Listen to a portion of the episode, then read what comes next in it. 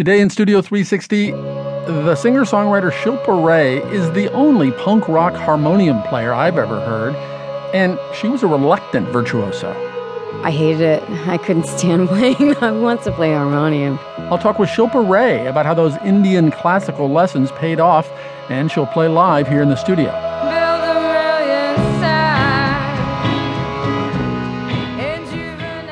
Plus, during his 30 odd years as a book editor and publisher, Jonathan Galassi has worked with novelists like Marilynne Robinson, Scott Turow, Jeffrey Eugenides, and Jonathan Franzen.